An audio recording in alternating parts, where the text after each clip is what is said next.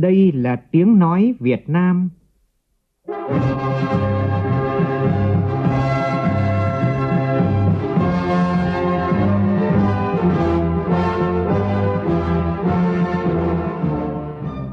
là tiếng nói Việt Nam, phát thanh từ Hà Nội, thủ đô nước Cộng hòa xã hội chủ nghĩa Việt Nam.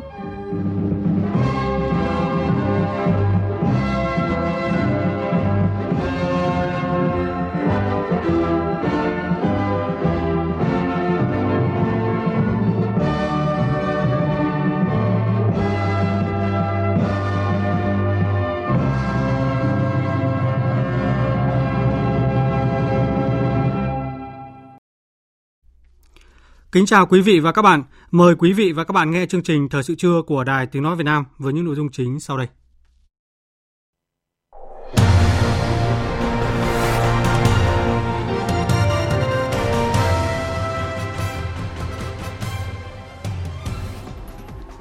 Lãnh đạo Đảng, Nhà nước thăm chúc Tết quân dân và người lao động tại các địa phương. Tổng Liên đoàn Lao động Việt Nam khắc phục bất cập trong tổ chức chợ Tết online rút ngắn thời gian lấy nước đợt 1 phục vụ gieo cấy lúa vụ đông xuân khu vực Trung Du và Đồng bằng Bắc Bộ kết thúc vào lúc 24 giờ ngày 28 tháng 1. Vì sao tốc độ tăng trưởng kinh tế của Hà Tĩnh đứng đầu khu vực Bắc Trung Bộ? Phóng viên Đài Tiếng Nói Việt Nam có bài viết lý giải những yếu tố giúp Hà Tĩnh vượt qua chính mình. Trong phần tin thế giới, Hội đồng Bảo an Liên Hợp Quốc từ chối xác thực các thông tin về vụ rơi máy bay chở tù binh Ukraine. Trung Quốc bắt đầu kỳ xuân vận di chuyển lớn nhất hành tinh.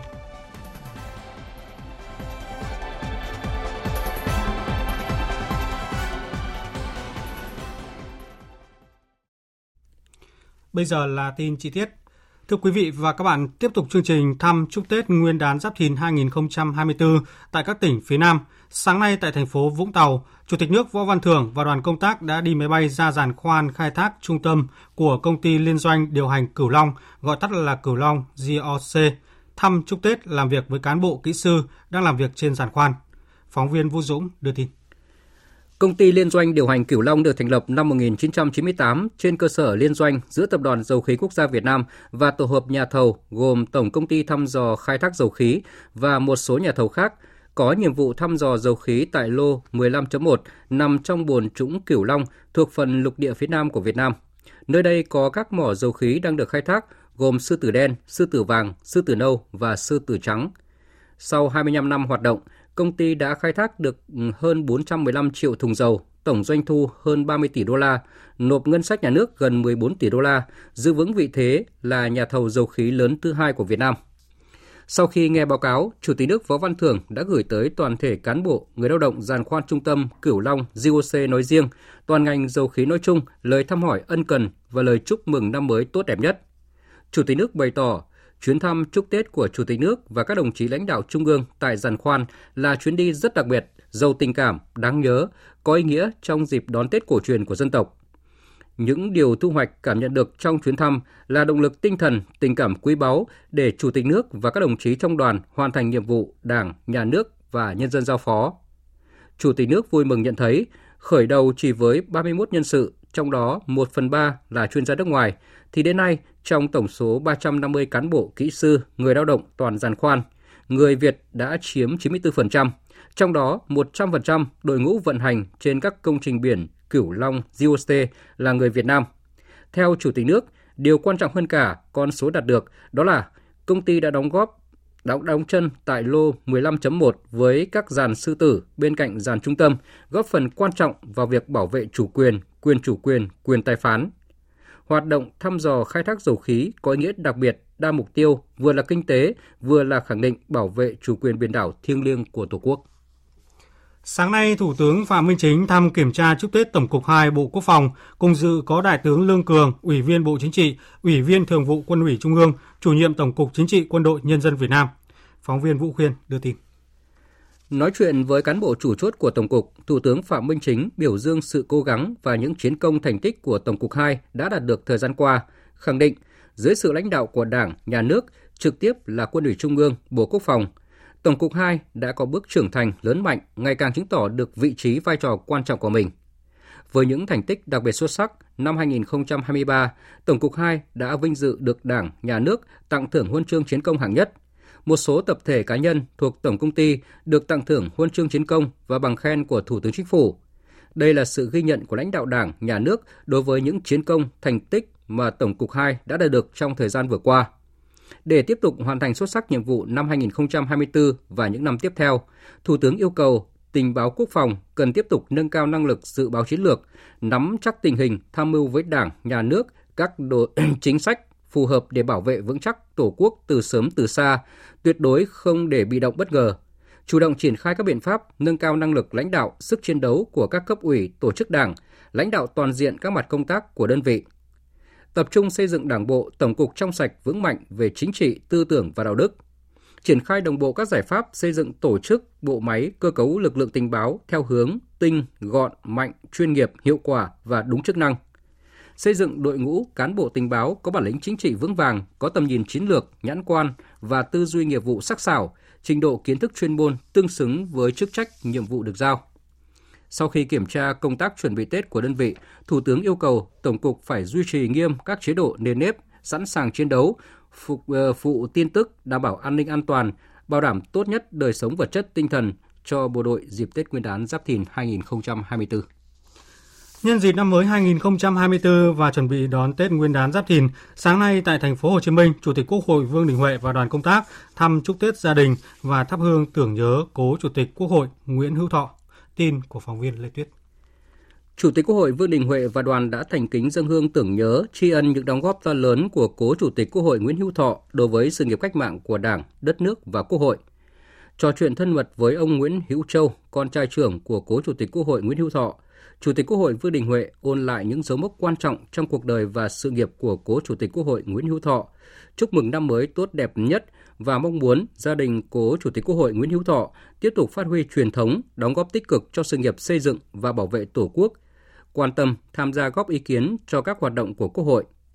Chân thành cảm ơn tình cảm tốt đẹp của Chủ tịch Quốc hội Vương Đình Huệ dành cho cố Chủ tịch Quốc hội Nguyễn Hữu Thọ. Ông Nguyễn Hữu Châu cho biết, thường xuyên quan tâm, theo dõi các hoạt động của Quốc hội và đặc biệt hoan nghênh đánh giá cao việc Quốc hội vừa thông qua luật đất đai sửa đổi, đạo luật lớn có ý nghĩa và tầm quan trọng đặc biệt trong đời sống kinh tế, chính trị xã hội, quốc phòng, an ninh, bảo vệ môi trường của đất nước, có tác động sâu rộng đến các tầng lớp nhân dân và cộng đồng doanh nghiệp. Luật sư Nguyễn Hiếu Thọ sinh ngày 10 tháng 7 năm 1910 tại làng Long Phú, quận Trung Quận, tỉnh Trợ Lớn, nay thuộc huyện Bến Lức, tỉnh Long An. Tại kỳ họp thứ nhất Quốc hội khóa 7, ông được bầu làm Chủ tịch Quốc hội kiêm Phó Chủ tịch Hội đồng Nhà nước.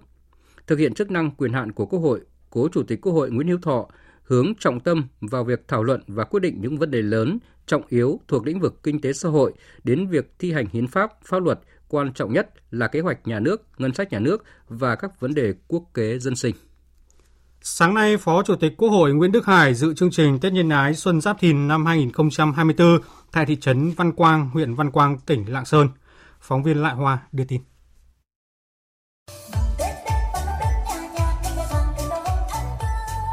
Phó Chủ tịch Quốc hội Nguyễn Đức Hải đã trao 12 phần quà cho các gia đình nghèo, gia đình chính sách tham dự chương trình Tết Nhân Ái. Nhận những phần quà, bà Nghiêm Thị Thanh, thị trấn Văn Quan và ông Hoàng Văn Nương, xã Bình Phúc vui mừng, xúc động. Nay bà được ờ, xuất quà Tết đến này được nhà nước và đảng tặng quà Tết cho tôi, tôi thấy cảm thấy vui lắm. Được ăn Tết cái năm Giáp Thìn này lại tặng quà cho tôi, được ăn Tết cùng gia đình vui lắm.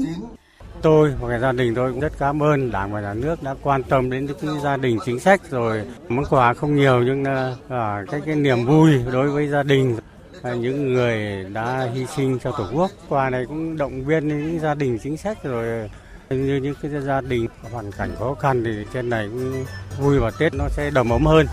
Phó Chủ tịch Quốc hội Nguyễn Đức Hải khẳng định đây là chương trình có ý nghĩa hết sức thiết thực và có tính nhân văn sâu sắc, thực sự tạo được sự gắn kết cộng đồng, cùng chung tay lan tỏa tình yêu thương và lòng nhân ái, mang đến cho nhân dân không khí Tết đầm ấm vui tươi, đậm phong vị truyền thống của dân tộc. Thời tiết rất lạnh, rất rét, thế nhưng mà chúng ta rất ấm lòng, ấm lòng bởi các hoạt động chăm lo Tết cho tất cả bà con, đặc biệt là bà con các hộ nghèo còn khó khăn, vùng dân tộc, vùng biên giới xa xôi của Tổ quốc, nơi chúng ta có truyền thống đấu tranh cách mạng. Mặc dù còn khó khăn, nhưng Đảng, Nhà nước, Quốc hội luôn luôn quan tâm đến đồng bào các dân tộc, đặc biệt là vùng biên giới, hải đảo xa xôi để cho chúng ta phát triển toàn diện cũng trong sáng nay, Phó Chủ tịch Quốc hội Nguyễn Đức Hải đã đến thăm tặng quà công nhân người lao động có hoàn cảnh khó khăn tại chương trình Tết Xung Vầy Xuân Chia Sẻ năm 2024, trao tặng 200 xuất quà cho 200 đoàn viên người lao động có hoàn cảnh khó khăn trên địa bàn tỉnh Lạng Sơn. Nhân dịp đón Tết Xuân Sáp Thìn 2024 tối qua tại Hà Nội diễn ra chương trình nghệ thuật đặc biệt Xuân Trường Sa lần thứ 12. Phóng viên Nguyên Nhung thông tin. Chỉ lính đào xa mới có. Đó là tiếng hát vang lên từ đảo tiền tiêu của tổ quốc do các chiến sĩ thể hiện bên cột mốc chủ quyền đảo trường sa thiêng liêng trong chương trình nghệ thuật xuân trường sa. Chương trình lần đầu tiên được thiết lập cầu truyền hình trực tiếp ra đảo cùng với đó những hình ảnh chân thực trong huấn luyện văn nghệ sinh hoạt của các chiến sĩ nhân dân trên đảo đặc biệt là Tết sớm ở Trường Sa với các công trình trên đảo được sửa sang tươm tất với đầy đủ bánh trưng, đào quất từ đất liền cập bến và những khuôn mặt rạng rỡ của các chiến sĩ càng làm cho đất liền gần hơn với đảo. Tin tưởng Trường Sa ngày càng xanh tươi vững mạnh. Trong chương trình, khán giả được gặp gỡ và giao lưu với các cán bộ chiến sĩ và nhân dân huyện đảo thông qua hai điểm cầu truyền hình trực tiếp Hà Nội Trường Sa được ngắm nhìn con trai là chiến sĩ Trường Sa sau nhiều tháng cách xa, chị Nguyễn Thị Lũy ở Hà Đông, Hà Nội nghẹn ngào. Nhìn ờ, nhìn thấy con trai tôi thật là cảm động. Chỉ trong ờ, 11 tháng 19 ngày mà con thôi đã trưởng thành vượt bậc. Thay mặt gia đình, tôi xin ờ, chân thành cảm ơn quân đội, cảm ơn quân chủng hải quân và các đồng chí lãnh đạo chỉ huy đơn vị đã rèn luyện giúp đỡ cháu ngày càng trưởng thành ạ. Qua 11 lần tổ chức, Xuân Trường Sa mang lại tình cảm ấm áp, sự quan tâm, lòng tin son sắt của Đảng, Nhà nước và nhân dân ta với quân dân Trường Sa thân yêu. Tại chương trình, đại diện các đơn vị đã trao tặng quà hiện vật là máy phát điện, 9 căn nhà tình nghĩa, hàng chục phần quà trị giá hàng tỷ đồng. Xuân Trường Sa đã trở thành sợi chỉ đỏ kết chặt tình cảm đất liền với biển đảo, là nguồn động viên thiết thực cho quân và dân vững tâm bám biển, vươn khơi, bảo đảm vững chắc chủ quyền biển đảo thiêng liêng của Tổ quốc. Nhân kỷ niệm 94 năm ngày thành lập Đảng Cộng sản Việt Nam ngày 3 tháng 2, đón Tết Nguyên đán Giáp Thìn 2024, sáng nay tỉnh Quảng Trị tổ chức trang trọng lễ trao tặng và truy tặng danh hiệu Bà mẹ Việt Nam anh hùng cho 22 mẹ đã có những người con, người chồng hy sinh anh dũng cho sự nghiệp giải phóng dân tộc, bảo vệ Tổ quốc. Tại buổi lễ, thừa ủy quyền của Chủ tịch nước, đại diện lãnh đạo tỉnh Quảng Trị trao tặng danh hiệu Bà mẹ Việt Nam anh hùng cho mẹ Hồ Thị Neng ở xã A Rơi, huyện Hướng Hóa và truy tặng cho 21 mẹ đã mất trên địa bàn. Hiện nay tỉnh Quảng Trị có 2.855 mẹ được nhà nước trao tặng và truy tặng danh hiệu cao quý bà mẹ Việt Nam anh hùng. Đây là niềm tự hào không chỉ riêng các mẹ, gia đình liệt sĩ mà còn của đoàn, toàn Đảng, toàn quân và toàn dân tỉnh Quảng Trị. Thưa quý vị, nhân dịp Tết đến gần, các em học sinh tỉnh Cà Mau đã đi thăm hỏi, động viên các em nhỏ khuyết tật, những cụ già không nơi nương tựa tại Trung tâm Bảo trợ xã hội tỉnh. Điều đáng quý các em còn nhận ra trao yêu thương không chỉ bằng vật chất mà còn là lời thăm hỏi, động viên, ấm áp và chân thành. Ghi nhận của phóng viên Trần Hiếu. 25 học sinh là thành viên câu lạc bộ nối vòng tay lớn của trường Trung học phổ thông Cà Mau đến tặng quà Tết tại Trung tâm Bảo trợ xã hội tỉnh Cà Mau. Phần quà các em mang theo gồm bánh quy do các em tự làm, đồ dùng học tập do các em đóng góp, gạo, mì, đường sữa do các em vận động được thông qua các trang mạng xã hội hoặc người thân. Lý do các em làm việc này được bạn Phạm Tuấn Kiệt, học sinh lớp 12X chia sẻ. Muốn tự chuẩn bị và mình tự đem lên nó sẽ có ý nghĩa hơn. Cũng có những phần quà bánh là tụi em tự làm, tự nướng để tặng cho những bé ở đây hay là những cụ già ở đây được thêm một phần ý nghĩa hơn. Cũng gửi một thông điệp ờ, với mọi người là người trẻ nên có ý thức và quan tâm đến những người xung quanh hơn như là người già hay người nhỏ hơn mình. Để lan tỏa một niềm tin yêu thương các em học sinh câu lạc bộ nối vòng tay lớn trao trực tiếp gạo, mì, sữa, đường để Trung tâm Bảo trợ xã hội tỉnh Cà Mau phục vụ bữa ăn hàng ngày. Đặc biệt, các em còn chuẩn bị riêng cho mỗi cụ già ở đây một chiếc bánh bao và phần bánh quy do chính tay các em làm. Với các em nhỏ, đó là con thú bông. Các em học sinh đi từng phòng trao tận tay từng người. Em Trần Gia Linh, học sinh lớp 12 T12 trường Trung học phổ thông Cà Mau cho biết. Đối với em thì việc làm từ thiện là mình từ tâm, mình có thể cho ít miễn là mọi người vui. Từ thiện đối với em cũng có thể là mình san sẻ yêu thương với mọi người bằng cách là mình ngồi lại mình nói chuyện trò chuyện với mọi người. Nếu như mà mình có điều kiện hơn thì mình sẽ cho vật phẩm, những món quà nhỏ cũng được, miễn là mọi người vui. Có những em nhỏ bị thiểu năng nhận gấu, heo bông do các thành viên câu lạc bộ nối vòng tay lớn trao tận tay mà nét mặt đầy rạng rỡ. Những cụ già neo đơn cơ nhở nhận phần bánh giá trị không đáng là bao nhưng không khỏi dân trào cảm xúc. Bà Mã Thị Ngọc Nhiều, Phó trưởng phòng nuôi dưỡng trẻ, giáo dục định hướng, Trung tâm Bảo trợ xã hội tỉnh Cà Mau bày tỏ. Các bạn trẻ có nhiều cái tình thương và sự quan tâm, chia sẻ đối với trẻ mồ côi ở trung tâm cũng như là các cụ. Thì đó là cũng là một điều, cái động viên rất lớn để các bạn nhỏ, trẻ ở trung tâm phấn đấu hơn nữa, để là dương lên trong sống.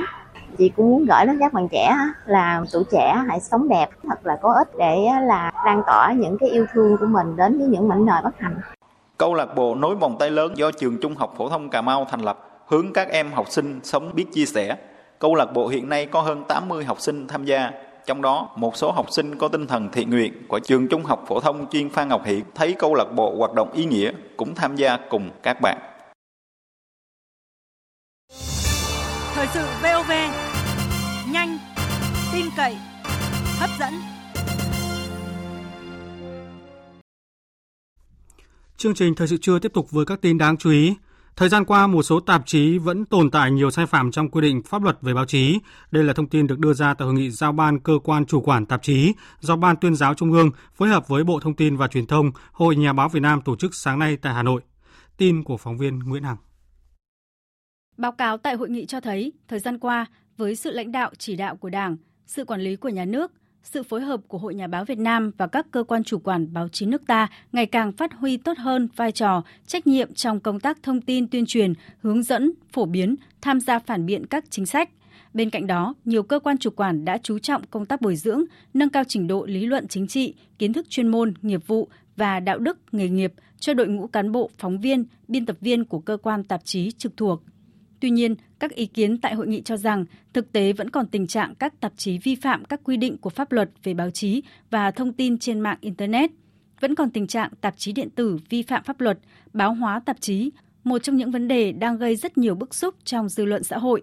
Một số cơ quan chủ quản buông lỏng quản lý để các cơ quan tạp chí vi phạm nghiêm trọng về tôn chỉ mục đích dẫn đến vi phạm quy định của pháp luật về báo chí, thậm chí vi phạm pháp luật bị cơ quan chức năng điều tra khởi tố, bắt tạm giam. Đại tá Nguyễn Anh Tuấn, Phó Cục trưởng Cục An ninh Chính trị Nội bộ, Bộ Công an cho biết. Trong năm 2023, thì lãnh đạo Bộ Công an đã chỉ đạo rất quyết liệt. Cục An ninh Chính trị Nội bộ chúng tôi đã trực tiếp, đồng thời là phối hợp với các đơn vị nghiệp vụ và công an các địa phương rất quyết liệt trong việc là phát hiện, đấu tranh xử lý nghiêm đối với những cái số mà lợi dụng cái danh nghĩa phóng viên và lợi dụng cái hoạt động báo chí nhiều tạp chí đi hoạt động như hoạt động báo chí đều vi phạm pháp luật và kiên quyết là đấu tranh xử lý nghiêm mà không thỏa hiệp để hoạt động của các cơ quan chủ quản hoạt động tốt hơn trong thời gian tới, các đại biểu cho rằng các cơ quan tạp chí cần nâng cao hiệu lực, hiệu quả công tác chủ quản, đẩy mạnh hơn nữa công tác chỉ đạo, giám sát quy trình nghiệp vụ, kịp thời xử lý cơ quan trực thuộc khi phát hiện các sai sót, vi phạm. Cùng với đó, tăng cường sự phối hợp với các cơ quan quản lý nhà nước trong việc giả soát nội dung thông tin, chấn chỉnh công tác tổ chức, điều hành hoạt động cơ quan tạp chí, phát hiện và xử lý kịp thời các sai phạm trong hoạt động tạp chí, Sáng nay, thành phố Đà Nẵng công bố quyết định thành lập Trung tâm Nghiên cứu Đào tạo Thiết kế Vi mạch và Trí tuệ Nhân tạo Đà Nẵng, gọi tắt là Trung tâm DSAC. Dự lễ công bố có đại diện Tổ công tác và Tổ tư vấn triển khai đề án phát triển chip bán dẫn và vi mạch của thành phố Đà Nẵng, đại diện các bộ ngành trung ương, các công ty thiết kế vi mạch và trí tuệ nhân tạo và điện tử trong và ngoài nước. Phóng viên Vinh Thông đưa tin. Trung tâm DSIC có bộ máy tinh gọn gồm ban giám đốc và hai phòng chuyên môn với ba chức năng chính Giai đoạn 2024-2025, Trung tâm DSIG tập trung thực hiện 4 nhóm nhiệm vụ chính, hoàn thiện khung pháp lý về cơ cấu tổ chức hoạt động, đề án vị trí việc làm, củng cố kiện toàn bộ máy nhân sự và cơ sở vật chất cho Trung tâm DSIC, đề xuất dự thảo cơ chế chính sách phát triển lĩnh vực vi mạch trí tuệ nhân tạo thành phố Đà Nẵng, triển khai hoạt động đào tạo bồi dưỡng, hoạt động hợp tác quốc tế, hỗ trợ các doanh nghiệp. Ông Lê Trung Chinh, Chủ tịch Ủy ban nhân dân thành phố Đà Nẵng nhấn mạnh, Trung tâm DHIC được xác định là đầu mối chuyên trách tham mưu, giám đốc Sở Thông tin và Truyền thông tham mưu lãnh đạo thành phố xây dựng và triển khai đề án phát triển chip bán dẫn và vi mạch trên địa bàn thành phố trong thời gian đến. Đồng thời, thành phố kỳ vọng trung tâm DHIC sẽ trở thành một đầu mối tiếp nhận và mở ra các cơ hội hợp tác trong lĩnh vực vi mạch bán dẫn trí tuệ nhân tạo giữa Đà Nẵng và các đối tác trong và ngoài nước. Ông Nguyễn Duy Dũng, Thứ trưởng Bộ Thông tin và Truyền thông cho biết, Bộ Thông tin và Truyền thông sẽ đồng hành với địa phương trong phát triển ngành công nghiệp mới mẻ này. Chúng tôi đặt mục tiêu là sẽ phát triển cái mạng lưới trung tâm nghiên cứu, thiết kế và chế tạo bán dẫn quốc gia sẽ bao gồm 3 trung tâm quốc gia đặt tại Hà Nội, Thành phố Hồ Chí Minh và Đà Nẵng phù hợp với thế mạnh và đặc thù của từng vùng và cố gắng là đưa vào hoạt động sớm nhất là vào năm 2025 để hình thành nên cái mạng lưới các cái trung tâm nghiên cứu thiết kế và sản xuất bán dẫn quốc gia. Ban quản lý khu công nghệ cao và các khu công nghiệp Đà Nẵng cũng vừa cấp giấy chứng nhận đăng ký đầu tư cho nhà đầu tư tập đoàn KP Aero Industry, nhà đầu tư dự án nhà máy linh kiện hàng không KP Vina, tổng số vốn đầu tư là 20 triệu đô la Mỹ. Mục tiêu của dự án là sản xuất gia công và lắp ráp các bộ phận của máy bay. Đây là dự án thứ hai trong lĩnh vực hàng không vũ trụ đầu tư vào khu công nghệ cao Đà Nẵng sau dự án của công ty trách nhiệm hữu hạn UAC Việt Nam. Thưa quý vị, Quốc hội đã thông qua luật đất đai sửa đổi có hiệu lực thi hành từ ngày 1 tháng 1 năm 2025. Trong đó có 9 điểm mới đáng chú ý và được các chuyên gia doanh nghiệp tại thành phố Hồ Chí Minh đánh giá có nhiều tác động tới người dân doanh nghiệp và thị trường nhà đất. Phản ánh của phóng viên Duy Phương thường trú tại thành phố Hồ Chí Minh. Ông Nguyễn Duy Thành, Tổng Giám đốc Công ty Quản lý Nhà Toàn cầu Global Home cảm thấy ấn tượng với việc bỏ khung giá đất, xác định giá đất theo nguyên tắc thị trường. Đây là điều quan trọng nhất trong luật đất đai sửa đổi. Về cơ bản, những người sở hữu đất sẽ có lợi hơn, doanh nghiệp bất động sản cũng sẽ dễ dàng hơn để giải phóng mặt bằng theo cơ chế thị trường.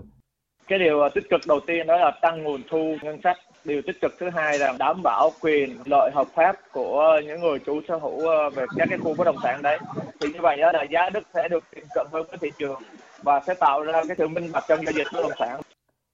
Theo ông Sử Ngọc Khương, giám đốc cấp cao công ty Savos Việt Nam, việc thông qua luật đất đai sửa đổi có tác động rất nhiều đến các vướng mắc lâu nay của doanh nghiệp là tiền sử dụng đất. Đặc biệt, bất động sản nhà ở sẽ chịu tác động rõ nét. Thời gian qua, nguồn cung nhà ở tại thành phố Hồ Chí Minh ở mức thấp nhất trong vòng 10 năm. Ông Khương kỳ vọng vào việc tháo gỡ pháp lý, tạo đà cho thị trường khởi sắc hơn. Nếu chúng ta giải quyết được vấn đề luật thì tôi cho rằng thị trường bất động sản nó phát triển rất là bền vững. Chúng ta thông qua luật đất đai thì câu chuyện còn lại, vấn đề là chúng ta định hướng cái sản phẩm thị trường nó đi đúng với cái đại bộ phận người dân. Luật đất đai sửa đổi vừa được thông qua thể hiện rõ việc lấy người dân làm trung tâm.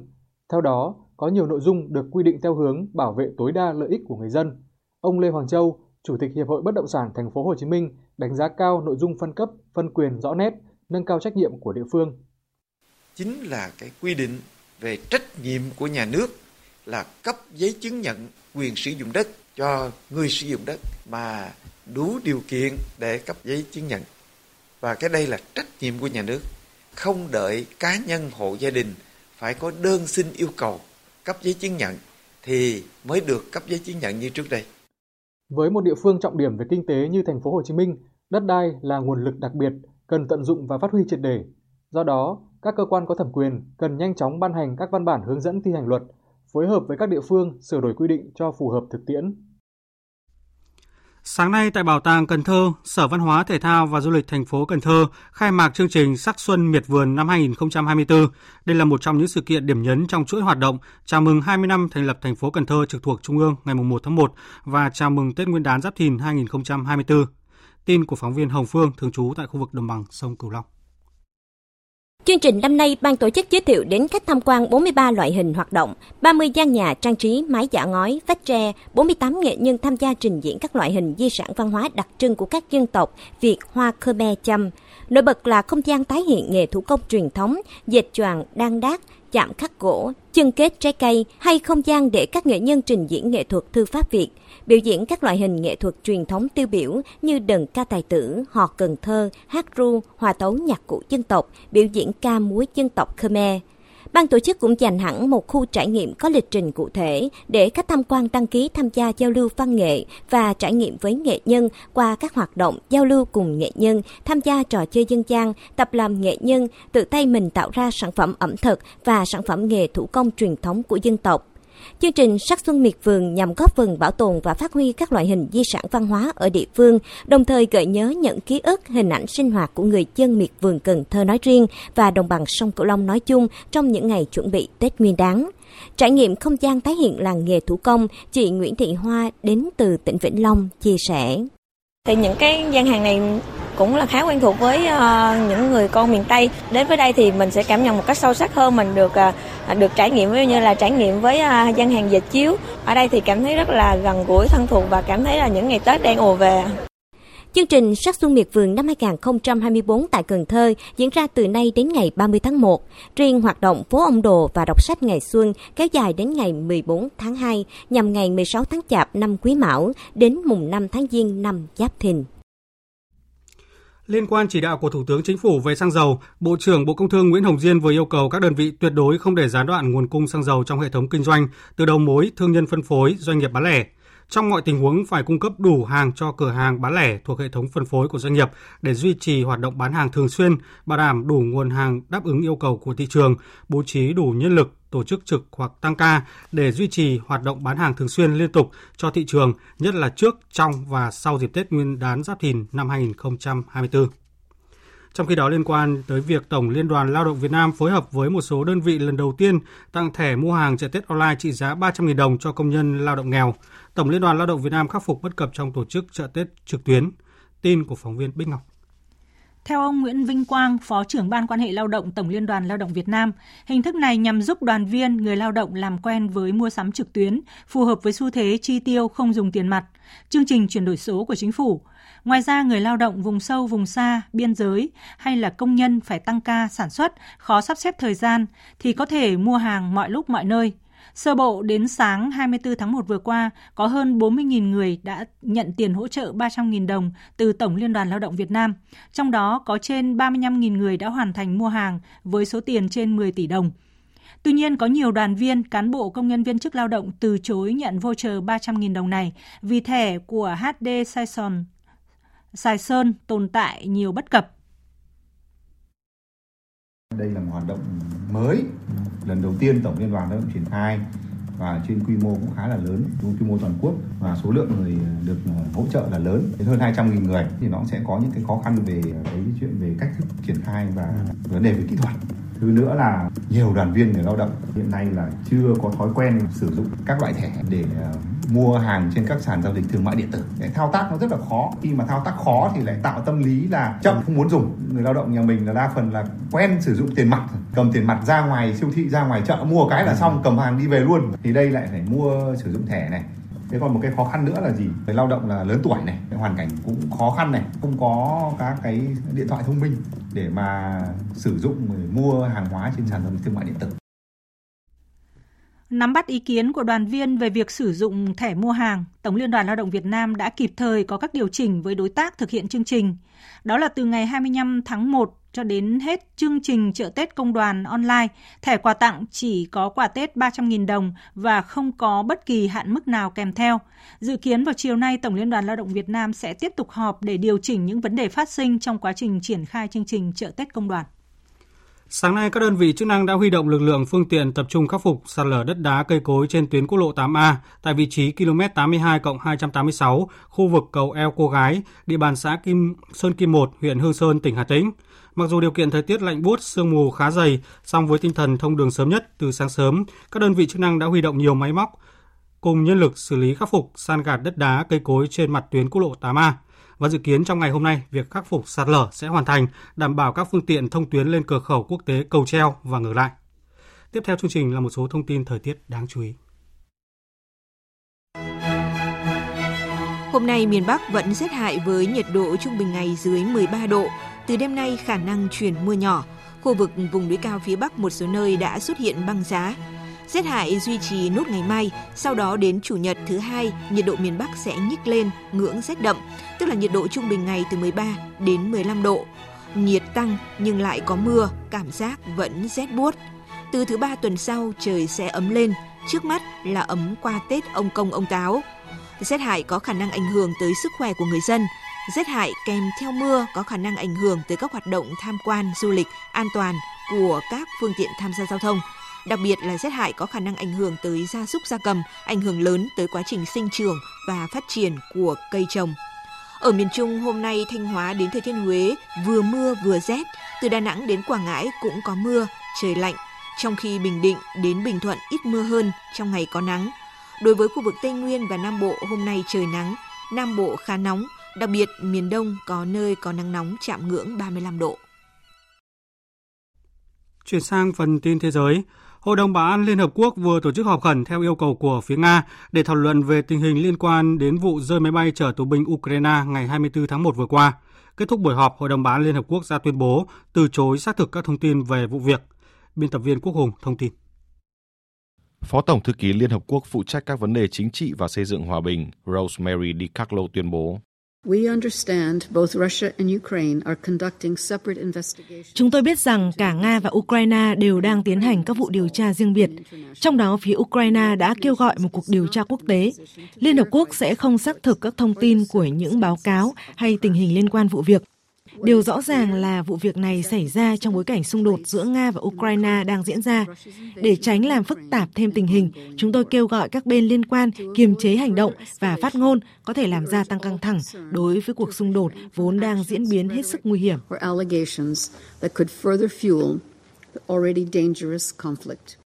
Nga và Ukraine đã đưa ra những lập trường cáo buộc trái ngược nhau về vụ việc rơi máy bay chở tù binh Ukraine khiến 9 người Nga và 65 tù binh Ukraine trên khoang thiệt mạng. Phía Nga khẳng định tình báo quân sự Ukraine đã được Nga thông báo 15 phút trước khi máy bay vận tải quân sự chở tù binh Ukraine đến khu vực trao đổi tù nhân. Nga cáo buộc Ukraine đã sử dụng tên lửa bắn hạ máy bay này khi ở không phận khu vực Belgorod.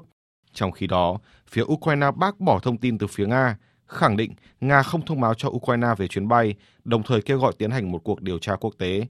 Giới chức Ukraine mới đây cũng thông báo sẽ mở cuộc điều tra riêng về khả năng có sự vi phạm các quy tắc chiến tranh. Đặc phái viên của Tổng thống Nga về Trung Đông, Thứ trưởng Ngoại giao Mikhail Bodanov vừa tiếp một đoàn phong trào Houthi tại Yemen đến Moscow để thảo luận về tình hình căng thẳng leo thang tại Biển Đỏ. Theo tuyên bố của Bộ Ngoại giao Nga, cuộc tập trận chung các diễn biến liên quan xung đột ở Gaza dẫn tới tình hình leo thang tại Biển Đỏ. Bộ Ngoại giao Nga lên án mạnh mẽ việc Mỹ và Anh không kích các vị trí ở Yemen, cho rằng các cuộc không kích này có thể gây bất ổn tình hình ở quy mô khu vực. Theo các quan chức y tế Gaza, ít nhất 50 người Palestine đã thiệt mạng trong 24 giờ qua tại khu vực phía nam Khan Yunis do các đợt tấn công của Israel. Tình hình nhân đạo tại giải Gaza đang ngày càng trầm trọng trong bối cảnh Israel tăng cường tấn công quân sự, trong khi nạn đói và bệnh tật hành hoành hành đang gia tăng tại đây. Biên tập viên Thiều Dương thông tin.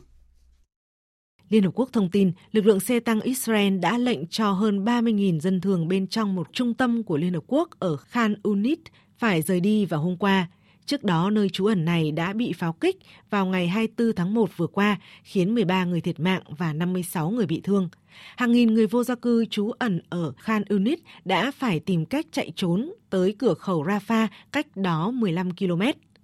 Nạn đói đang hoành hành khắp giải Gaza, Quỹ Nhi đồng Liên Hợp Quốc UNICEF cảnh báo trong những tuần tới, hơn 10.000 trẻ em ở Gaza có nguy cơ suy kiệt, gây mòn. Đây là một trong những hậu quả nghiêm trọng nhất của tình trạng suy dinh dưỡng, có thể cản trở sự phát triển thể chất và trí tuệ. Tổng Giám đốc Tổ chức Y tế Thế giới WHO Tedros Adhanom Ghebreyesus nhấn mạnh tình hình y tế hiện tại ở Gaza rất khủng khiếp.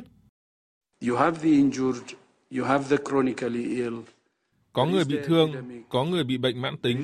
có dịch bệnh, có nạn đói, nhiều người bị bệnh trong khi hệ thống dịch vụ y tế đã sụp đổ. Nếu cộng thêm tất cả những điều đó vào,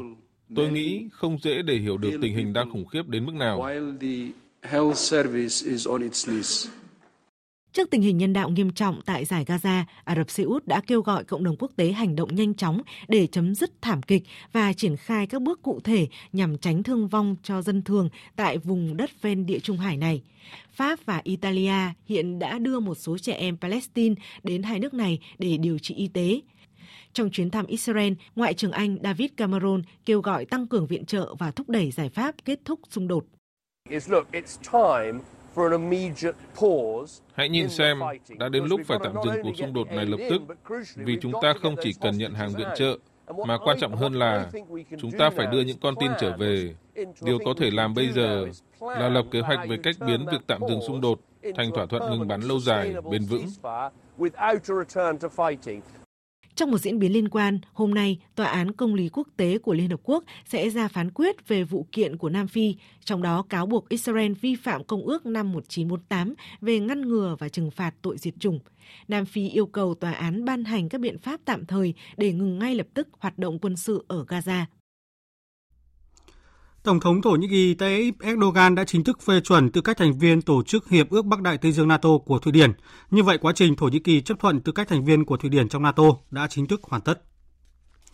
Ngân hàng Trung ương châu Âu ECB quyết định không thay đổi các mức lãi suất chủ đạo áp dụng từ tháng 9 năm 2023 do lo ngại những diễn biến địa chính trị từ Trung Đông và chính sách tăng lương tại nhiều quốc gia khu vực đồng euro có thể làm lạm phát tăng trở lại. Phóng viên Mạnh Hà, thường trú tại Pháp, đưa tin. Trong thông cáo đưa ra, Ngân hàng Trung ương châu Âu cho biết Hội đồng các thống đốc đã nhất trí cho rằng còn quá sớm để thảo luận về vấn đề giảm lãi suất. Đây cũng là lần thứ ba Ngân hàng Trung ương châu Âu quyết định không điều chỉnh các mức lãi suất chủ đạo đang ở mức cao kỷ lục, dao động từ 4 cho đến 4,75%, được áp dụng kể từ tháng 9 năm 2023. Chủ tịch Ngân hàng Trung ương châu Âu bà Christine Lagarde cho biết sẽ duy trì chính sách thắt chặt tiền tệ để đạt được mục tiêu đưa lạm phát về mức 2% trong trung hạn. Hội đồng các thống đốc đã quyết định giữ nguyên ba mức lãi suất chủ đạo. Chúng tôi muốn chắc chắn rằng lạm phát sẽ trở về mức mục tiêu 2% trong trung hạn. Dựa trên các đánh giá, chúng tôi cho rằng các mức lãi suất cao hiện nay sẽ được duy trì đủ lâu cần thiết và là yếu tố quan trọng góp phần đạt được mục tiêu trên. Người đứng đầu Ngân hàng Trung ương châu Âu đặc biệt nhấn mạnh hai yếu tố có thể khiến lạm phát tăng trở lại trong khu vực đồng euro là các biến động chính trị tại Trung Đông, nhất là hoạt động tấn công các tàu thương mại đi qua biển đỏ của lực lượng Houthi tại Yemen và chính sách tăng tiền lương được thực hiện tại nhiều quốc gia thành viên khu vực đồng euro. Ngân hàng Trung ương châu Âu sẽ chờ các số liệu đánh giá cụ thể về mức lạm phát và khả năng kháng cự của nền kinh tế khu vực đồng euro được công bố vào tháng 4 hoặc tháng 5 tới trước khi có thể điều chỉnh lãi suất. Nhân dịp này, Chủ tịch Ngân hàng Trung ương châu Âu cũng xác nhận kế hoạch sẽ cắt giảm trung bình 7,5 tỷ euro mỗi tháng trong nửa cuối năm 2024 đối với các khoản tái đầu tư được thực hiện theo chương trình thu mua tài sản khẩn cấp trong đại dịch trước khi chấm dứt chương trình này vào cuối năm nay.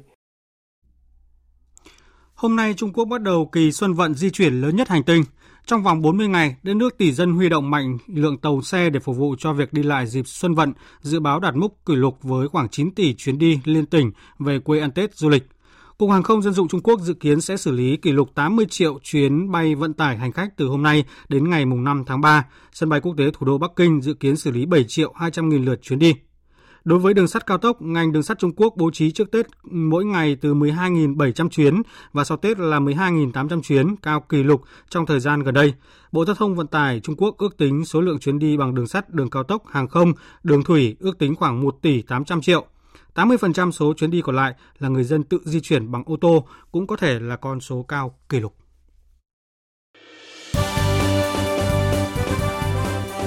Thời sự tiếng nói Việt Nam Thông tin nhanh Bình luận sâu Tương tác đa chiều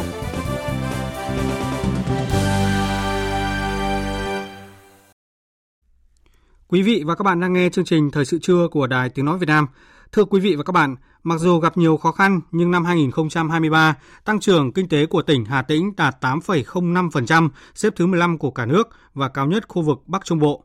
Tổng sản phẩm trên địa bàn đạt gần 100.000 tỷ đồng, xếp thứ 33 của cả nước. Vậy đâu là những yếu tố giúp Hà Tĩnh vượt qua chính mình trong bối cảnh không ít địa phương rơi vào mức tăng trưởng âm? Ghi nhận của phóng viên Đài Tiếng Nói Việt Nam. Nếu như 6 tháng đầu năm 2023, tốc độ tăng trưởng của Hà Tĩnh chỉ đạt 5,02%, thì đến hết năm 2023, con số này đã lên tới 8,05%, vượt kế hoạch đề ra. Để đạt được con số tăng trưởng này, bên cạnh sự nỗ lực của cả hệ thống, thì các dự án đầu tư được triển khai, đi vào hoạt động được xem là đòn bẩy quan trọng. Trong đó có thể kể đến việc tổ máy số 1, nhà máy nhiệt điện Vũng Áng 1 vận hành trở lại sau gần 2 năm xảy ra sự cố, giúp sản lượng điện của nhà máy đạt trên 4.300 triệu kW, tổng doanh thu khoảng 8.700 tỷ đồng.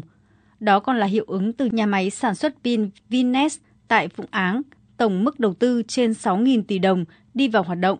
Công tác giải phóng mặt bằng dự án cao tốc Bắc Nam qua địa bàn Hà Tĩnh sớm hoàn tất.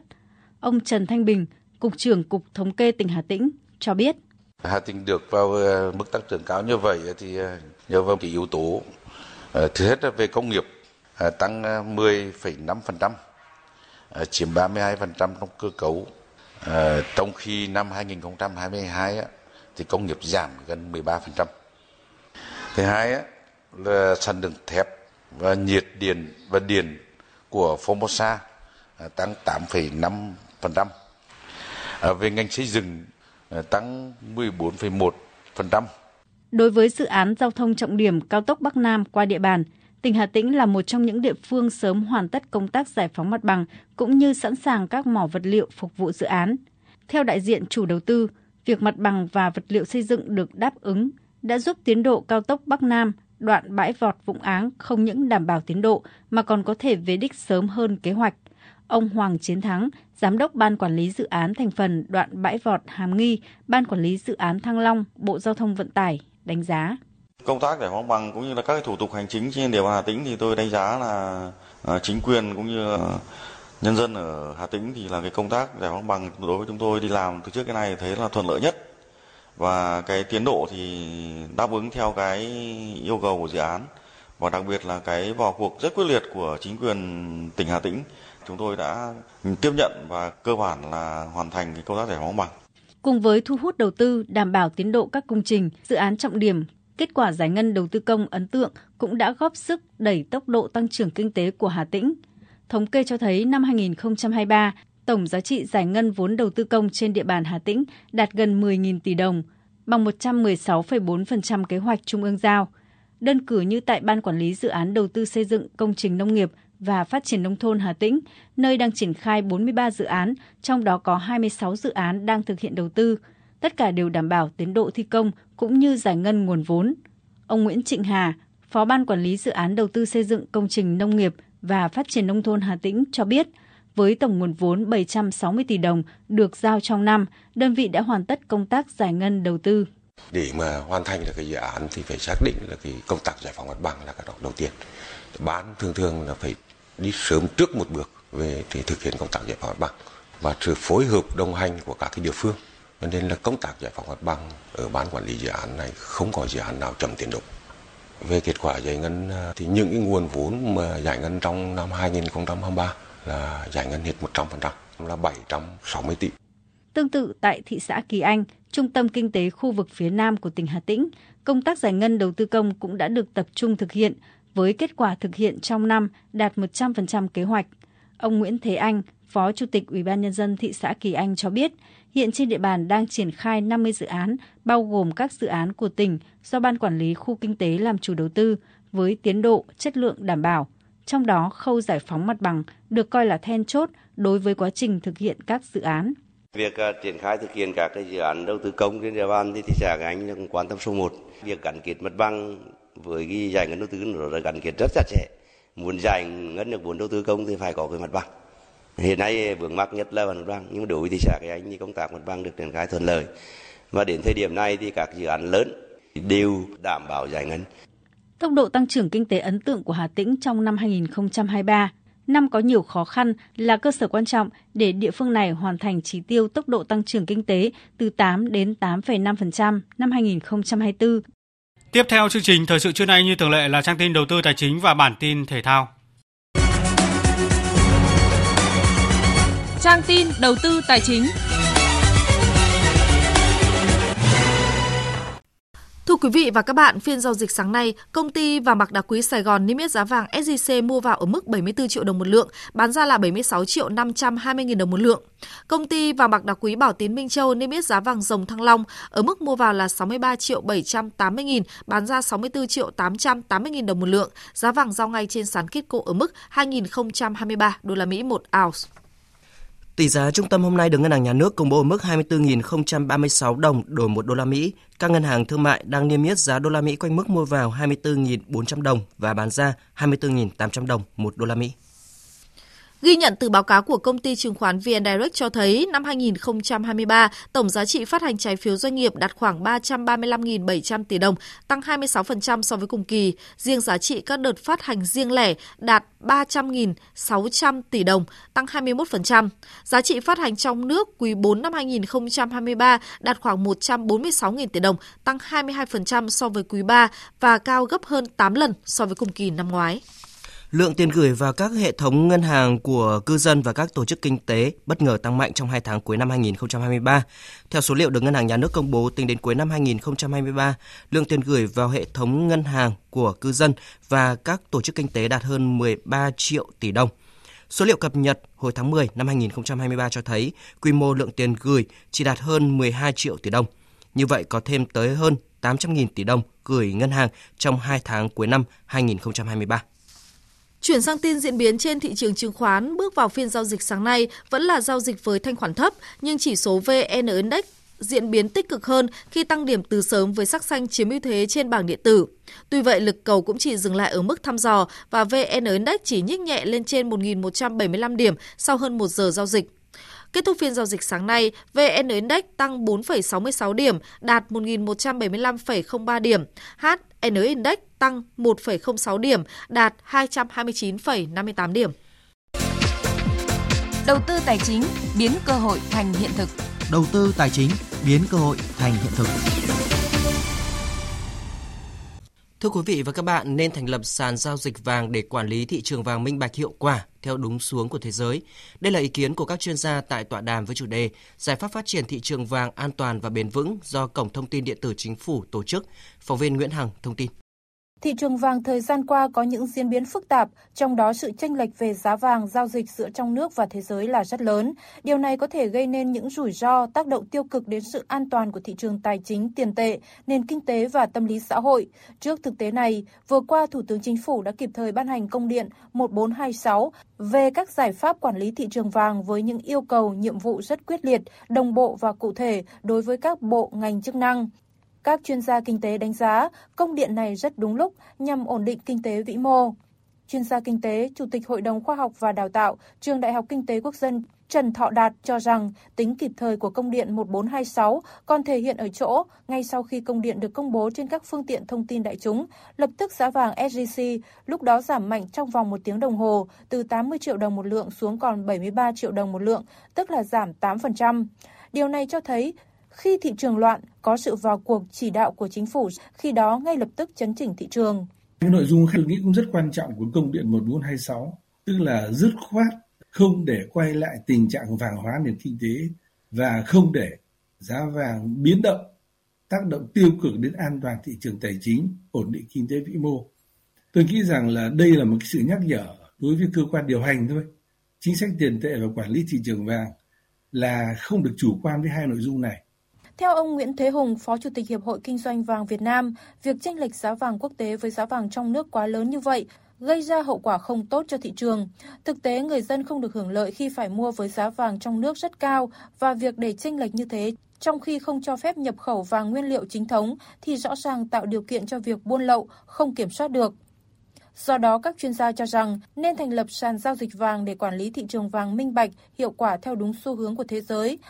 Giáo sư tiến sĩ Hoàng Văn Cường, đại biểu Quốc hội, Ủy viên Ủy ban Tài chính Ngân sách của Quốc hội nêu ý kiến. Khi mà chúng ta có một cái sàn vàng, người ta sẽ thay đổi được cái tâm lý. Tôi có thể tôi mua vàng trên sàn, tôi mua cái chứng chỉ vàng, vàng của tôi ở đấy. Như vậy cũng phải lo chuyện cất trữ vàng và cái vàng đấy nó sẽ được nằm ở trên thị trường chứ nó không nằm ở trong két nhà tôi. Và nằm thị trường thế thì hàng hóa đấy nó sẽ được lưu thông trong thị trường. Như vậy lưu thông mua bán được. Và chúng ta không phải ngay lập tức phải mua vàng thế giới về đúc thành miếng xong rồi bán. Vẫn có vàng để bán trên thị trường cái công cụ để mà điều hòa. Khi mà giao dịch vàng trên tài khoản như thế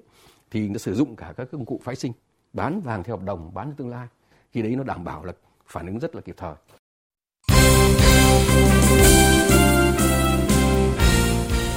Thưa quý vị và các bạn, trưa 25 tháng 1, nhóm cầu thủ đầu tiên của đội tuyển Việt Nam gồm 13 thành viên đã trở về nước sau khi khép lại hành trình tại Asian Cup 2023. Tại sân bay Nội Bài, nhiều người hâm mộ đã đến động viên thầy trò huấn luyện viên Chu Jie trong đó, Đình Bắc là gương mặt nhận được khá nhiều sự quan tâm khi có bàn thắng vào lưới Nhật Bản. Tiền vệ trẻ sinh năm 2004 chia sẻ. Cảm xúc trở về thì à, toàn đội rất là buồn vì à, không đạt được kết quả như à, toàn đội đề ra trước giải. Thầy Philip Tuche thì luôn động viên anh em cầu thủ cố gắng hơn để lâm lại vào tháng 3 hai trận vòng loại World Cup với Indonesia sắp tới. Phía trước Đình Bắc là hai trận gặp Indonesia ở vòng loại thứ hai World Cup 2026. Xa hơn là vòng chung kết U23 châu Á 2024. Giải đấu là vòng loại cho Olympic Paris. Bản thân em lần đầu tiên tham dự giải Asian Cup thì em rút ra được rất nhiều kinh nghiệm, rất nhiều bài học để em tích lũy cho chặng đường sắp tới của em. À, tháng tư sắp tới thì bọn em có U23 châu Á tại Doha và chắc chắn bọn em sẽ tốt lên, bọn em sẽ cố gắng làm sao để à, có những thành tích tốt nhất. Bản thân em à, luôn mong người hâm mộ Ờ, bóng đá Việt Nam luôn ờ, ủng hộ, ờ, đồng viên và sát cánh cùng đội bóng đội tuyển Việt Nam. Trưa nay, nhóm cầu thủ còn lại của đội tuyển Việt Nam cũng đáp chuyến bay từ Doha về tới sân bay Tân Sơn Nhất, thành phố Hồ Chí Minh. Tuy bảng xếp hạng thế giới của Liên đoàn bóng đá thế giới FIFA chưa công bố vị thứ mới, nhưng sau 3 trận thua ở vòng bảng Asian Cup 2023, đội tuyển Việt Nam sẽ rơi khỏi top 100. Theo tính toán của Football Ranking, trận thua Iraq ở lượt cuối vòng bảng Asian Cup khiến đội tuyển Việt Nam bị trừ 11,32 điểm. Trước đó, trận thua Indonesia khiến đội tuyển Việt Nam bị trừ tới 23,18 điểm do khoảng cách trên bảng xếp hạng giữa Việt Nam và Indonesia rất lớn. Còn sau trận thua Nhật Bản, đội tuyển Việt Nam đã bị trừ 7 điểm. Với việc bị trừ tổng cộng hơn 40 điểm, đội tuyển Việt Nam còn 1.194 điểm và rơi xuống vị trí thứ 105 trên bảng xếp hạng FIFA. Đây cũng là thứ hạng thấp nhất của đội tuyển Việt Nam sau hơn 5 năm kể từ hạng 100 FIFA vào tháng 4 năm 2018. Sau các trận đấu tại vòng bảng diễn ra tối 25 tháng 1, đã xác định được 8 cặp đấu tại vòng 18 Asian Cup 2023. Trong đó, cặp đấu đáng chú ý nhất là màn so tài giữa hai ứng cử viên hàng đầu cho chức vô địch là Ả Rập Xê Út và Hàn Quốc. Hai đại diện của Đông Nam Á giành quyền đi tiếp là Thái Lan và Indonesia sẽ chạm trán các đối thủ được đánh giá cao hơn là Uzbekistan và Australia. Vòng 1/8 Asian Cup 2023 sẽ diễn ra từ ngày 28 đến ngày 31 tháng 1. Đội tuyển U20 nữ Việt Nam đang bước vào tuần tập luyện thứ hai trong đợt tập trung chuẩn bị cho vòng chung kết giải U20 nữ châu Á 2024. Trong tuần này, ban huấn luyện đã điều chỉnh lực lượng, bổ sung một số cầu thủ có kinh nghiệm thi đấu tại các vòng loại trước đó để tăng cường sức mạnh cho U20 nữ Việt Nam. Trong số 10 cầu thủ được triệu tập ở giai đoạn 2, có những cái tên khá quen thuộc như đội trưởng Lê Thị Bảo Trâm của câu lạc bộ Than khoáng sản Việt Nam, Ngọc Minh Chuyên của câu lạc bộ Thái Nguyên T và T, Vũ Thị Hoa của câu lạc bộ Phong Phú Hà Nam. Chia sẻ tại buổi tập chiều qua, đội trưởng Lê Thị Bảo Trâm cho biết. Ở nhiều câu lạc bộ và nhiều cầu thủ ờ, có lối chơi khác nhau thì ờ, ờ, ở chung một đội thì tất nhiên là sẽ có những sự khó khăn nhưng mà đó không phải là vấn đề mà bọn em vẫn cố gắng để hòa nhập cùng nhau trong thời gian sớm nhất ạ. Dù thời tiết tại Hà Nội trong tuần này khá lạnh, với nền nhiệt giao động từ 10 đến 15 độ C, Bảo Trâm và các đồng đội vẫn tích cực tập luyện và hoàn thành giáo án của ban huấn luyện với tần suất 2 buổi một ngày, hướng đến sự chuẩn bị tốt nhất cho giải đấu quan trọng vào tháng 3 tới đây.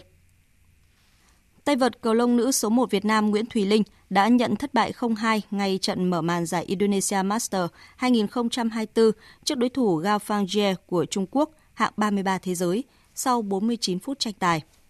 Trước đối thủ có thứ hạng thấp hơn, Thùy Linh hạng 22 thế giới được kỳ vọng sẽ giành chiến thắng để tiến sâu vào giải. Tuy nhiên, phong độ ổn định của đối thủ đã khiến đại diện Việt Nam phải chấp nhận gác vợt sau hai set có điểm số 20-22 và 14-21. Đây là giải đấu thứ hai liên tiếp trong năm 2024. Thùy Linh bị loại ngay từ vòng 1. Dự báo thời tiết Tin dự báo thời tiết chiều và đêm nay, phía Tây Bắc Bộ nhiều mây có mưa vài nơi trời rét hại, vùng núi cao có khả năng xảy ra băng giá, mưa tuyết, nhiệt độ từ 8 đến 15 độ, phía Tây Bắc từ 4 đến 7 độ, vùng núi cao thấp nhất có nơi dưới 3 độ. Phía Đông Bắc Bộ nhiều mây, có mưa vài nơi, đêm có mưa nhỏ rải rác, trời rét hại, vùng núi cao có khả năng xảy ra băng giá mưa tuyết, nhiệt độ từ 9 đến 15 độ, vùng núi từ 4 đến 7 độ, vùng núi cao có nơi dưới 1 độ. Khu vực từ Thanh Hóa đến Thừa Thiên Huế nhiều mây, phía Bắc chiều và đêm có mưa vài nơi, phía Nam có mưa rải rác, phía Bắc trời rét hại, phía Nam trời rét có nơi rét đậm, phía Bắc nhiệt độ từ 12 đến 15 độ, phía Nam từ 15 đến 19 độ. Khu vực từ Đà Nẵng đến Bình Thuận nhiều mây, phía Bắc có mưa rải rác, phía Nam chiều nắng, đêm có mưa rào vài nơi, phía Bắc nhiệt độ từ 18 đến 27 độ, phía Nam từ 22 đến 30 độ.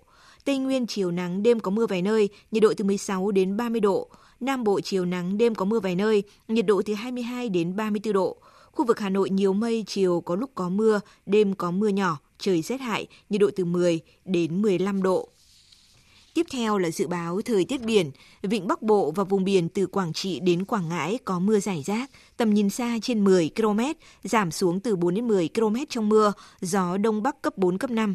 Vùng biển từ Bình Định đến Ninh Thuận, từ Bình Thuận đến Cà Mau có mưa vài nơi, tầm nhìn xa trên 10 km, gió Đông Bắc cấp 6, có lúc cấp 7, giật cấp 8, cấp 9, biển động mạnh. Vùng biển từ Cà Mau đến Kiên Giang không mưa, tầm nhìn xa trên 10 km, gió Đông Bắc đến Đông cấp 5, riêng phía Nam có lúc cấp 6, giật cấp 7, biển động.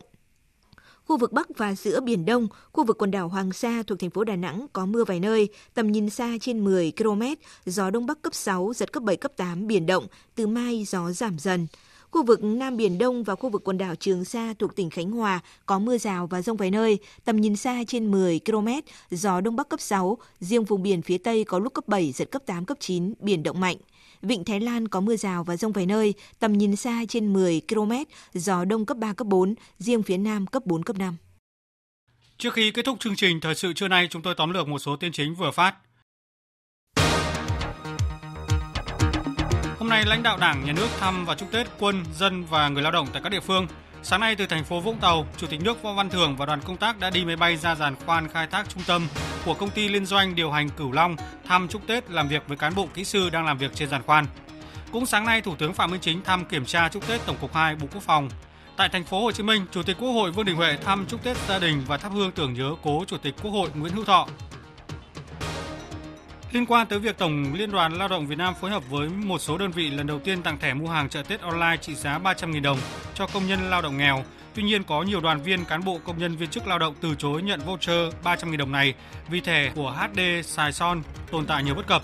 Nắm bắt ý kiến của đoàn viên về việc sử dụng thẻ mua hàng, Tổng Liên đoàn Lao động Việt Nam đã kịp thời có các điều chỉnh với đối tác thực hiện chương trình. Chiều nay, Tổng Liên đoàn Lao động Việt Nam sẽ tiếp tục họp để điều chỉnh những vấn đề phát sinh trong quá trình triển khai chương trình chợ Tết công đoàn.